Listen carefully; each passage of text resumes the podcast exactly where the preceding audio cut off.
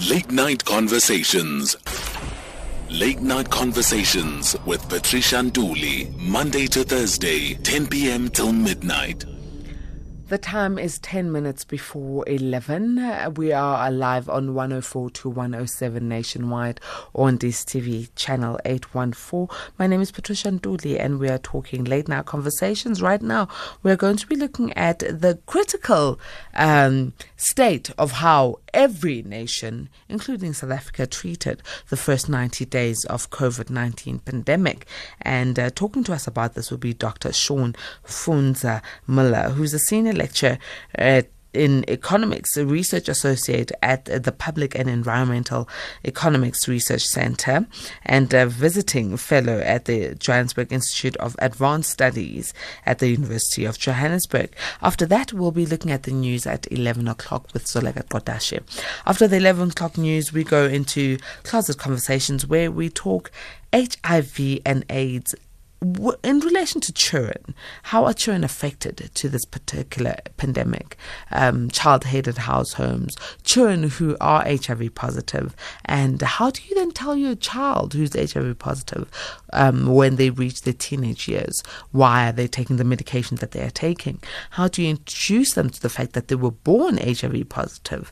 How do you introduce them to the fact that they are heading a household because their parents passed away because of HIV?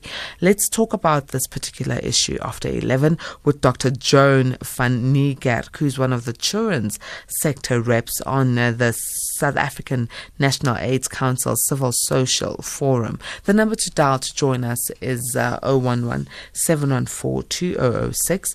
Alternatively, WhatsApp us on 0614 We are also available on uh, SMS on 41391. Thank you very much for joining us, Dr. Sean Mfundza Muller. How are you doing this evening? Good evening. I'm well, thanks. How are you? Thank you very much for joining us. We are now talking about the criticalness of uh, the first 90 days of um, the COVID 19 vaccine. We know that in South Africa, uh, when this uh, COVID 19 was then um, nationally or internationally uh, acclaimed, we then decided to go on a full on level 5 lockdown. How critical were these first 90 days? Right. Well, the um, the core argument of the of the paper that I published recently is that um, South Africa went into that strict lockdown um, on the basis of projections that haven't really been verified um, or weren't verified at the time in, in any kind of scientific sense. Um, so we made a very drastic decision um, with good intentions, um, but it was a decision that wasn't properly canvassed, in my view. Um, and the result was that we, in those weeks of the strict lockdown, we essentially used up all the societal and economic resources at our disposal. Um, so by the end of the lockdown, the government really didn't have um, much choice. It had to start lifting the restrictions, um, even though we saw case numbers rising. And we're seeing a similar thing happening now, numbers rising um, at a, a more rapid rate than had occurred uh, prior to the lockdown being implemented, um, and yet government is is intending to keep us largely at level one.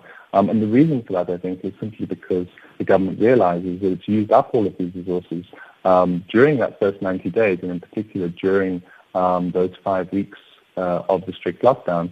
Um, and so it doesn't have a lot of options left. Um, but the problem was that government, government, along with the media, I'm afraid to say, constructed this narrative that it was being um, guided by science. As if science is something that's always right um, and is always certain. Um, and that's actually often not the case. Science is often wrong um, and it's often uncertain.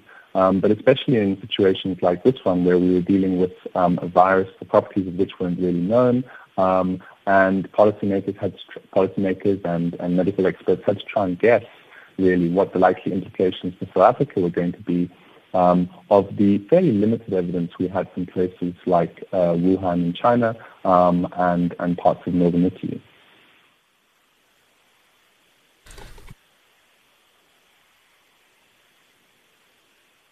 Uh, who's a senior lecturer in economics. And we are talking about the critical nature of the first 90 days of the COVID 19 pandemic. Uh, A teamers, I'd like to hear from you on 0614 104 107. That's our WhatsApp line. Now, uh, Dr. Um, Funza Muller, t- uh, talk to us about where we are now in relation to the first 90 days because not every country experienced the same effects.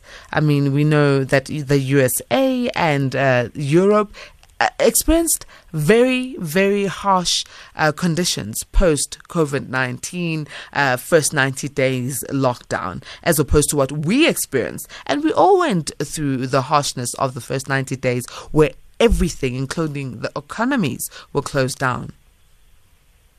Well, I think I think the critical point here really is um, is that no country I think any country that claims to be have moved into a post-COVID-19 period is, is being a bit reckless. Um, the pandemic is still playing itself out, and this is really a key point. Um, it's another criticism in the article is that um, you know it, it's not it's still not actually clear what the South African government strategy was. Um, it's a controversial thing to say, but based on the evidence I've looked at, I think it's true. It's not clear what the South African government strategy was when it implemented the lockdown. By which I mean it's not clear what the long-term strategy was. Um, you know, as things stand, it looks like South Africa will be lucky to get any significant. Um, uh, you're talking about vaccines with your with your previous guest. Um, any significant number of vaccines before about 2021. So, what was the strategy really in locking us down for five weeks? What was the what was what, what was that expected to achieve?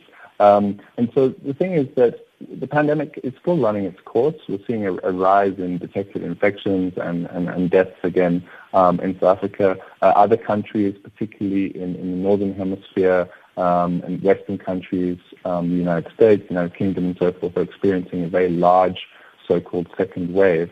Um, but the full trajectory of the pandemic is still not clear. Um, so we're going to have to see how that works out. It does seem um, that even though we've had a very large number of cases um, and, and quite a large number of deaths, I mean, we've had more than more than 20,000 um, deaths. Um, still, that is a lot less than what government's modelling uh, predicted. The early modelling, which actually the government has never officially released, um, seemed to be extremely uh, severe in terms of the number of deaths that it was predicting. And then even the later modelling that was released a few months afterwards by a different modelling team um, were very pessimistic in terms of, of the number of deaths that they're expecting by early November, and that hasn't come to pass. And that doesn't really seem to have much to do with the lockdown, um, nor does it seem to have much to do with the implementation um, of social, distancing and so forth, because we see uh, much worse outcomes in other countries that have done quite similar things. So there's still, I think, there's still a number of things about about the virus, um, about how it affects different populations um, in different countries uh, that remains unexplained. Um, and so I think that, that's a good reason for remaining cautious um, and not thinking that any country has yet moved into a post-COVID-19 situation. Hopefully, um, the, the availability of vaccines um, will help to end the pandemic, but that also um, remains to be seen. Now, Professor, it seems that with what you have just told us now, um, we, we, we, even if we were to go into a harsher, as South Africa, a harsher uh, level of lockdown, that would mean absolutely nothing with the information you've just given us. That the, the harshness of the lockdown does not really equate to um, the harshness of the, the, the pandemic as actions on us as a civil society. Right. So, I mean, this is something that um, scientists and researchers all over the world are, are looking at and debating. Um, but certainly there was a period of time where there was some kind of consensus that, that, that lockdowns were the right approach to take, but that consensus wasn't really based on a lot of evidence. Um, and in fact, uh, you know, I've seen an article recently um, where a researcher argued that perhaps in Africa the lockdown actually increased the spread of, of, of, of the virus. Why? Well, because if there was enough community transmission, before the lockdown was implemented.